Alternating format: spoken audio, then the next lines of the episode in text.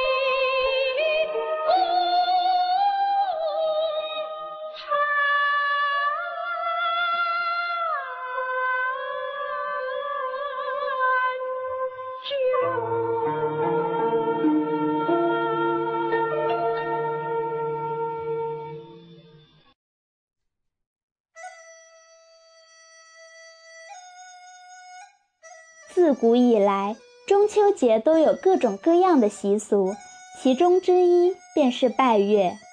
在唐代，女子拜月风俗颇为流行，不论是在宫廷还是在民间，女性在八月十五晚上都不忘拜月，希望貌似嫦娥，圆如节月。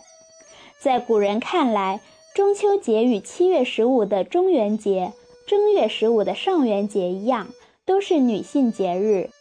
古人认为万物有灵，月亮上也有一位神仙，代表女性的太阴之神与代表男性的太阳神相对应。后来，唐代女性的拜月风俗逐渐成为中国女性共有的中秋节风俗。宋代、明代、清代，宫廷和民间的拜月赏月活动更具规模。我国各地至今仍然遗存着许多拜月坛、拜月亭、望月楼等古迹。拜月这一习俗不仅中秋有之，平常时候也是有的。这从昆曲剧目《幽闺记》便可窥得。《幽闺记》又名《拜月亭记》。是四大男戏之一，据关汉卿的杂剧《闺怨佳人拜月亭》改编。剧中第三十二出拜月是该剧相当精彩和重要的一出。王瑞兰之父王尚书因将瑞兰和蒋世龙拆散后，瑞兰终日愁眉不展。一天夜里，瑞兰安排香案对月祷告。祈求心上人早脱灾孽，夫妻二人早日团圆。这一段戏本是笼罩着一番悲凉气息的，但由于瑞莲的逗引，使得悲剧因素顷刻间转化为喜剧氛围。此戏严肃诙谐，轻松庄重，深受观众的欢迎。现在就让我们来听听王瑞兰姑娘在月下的祷告。听听他的一腔深情。夜看天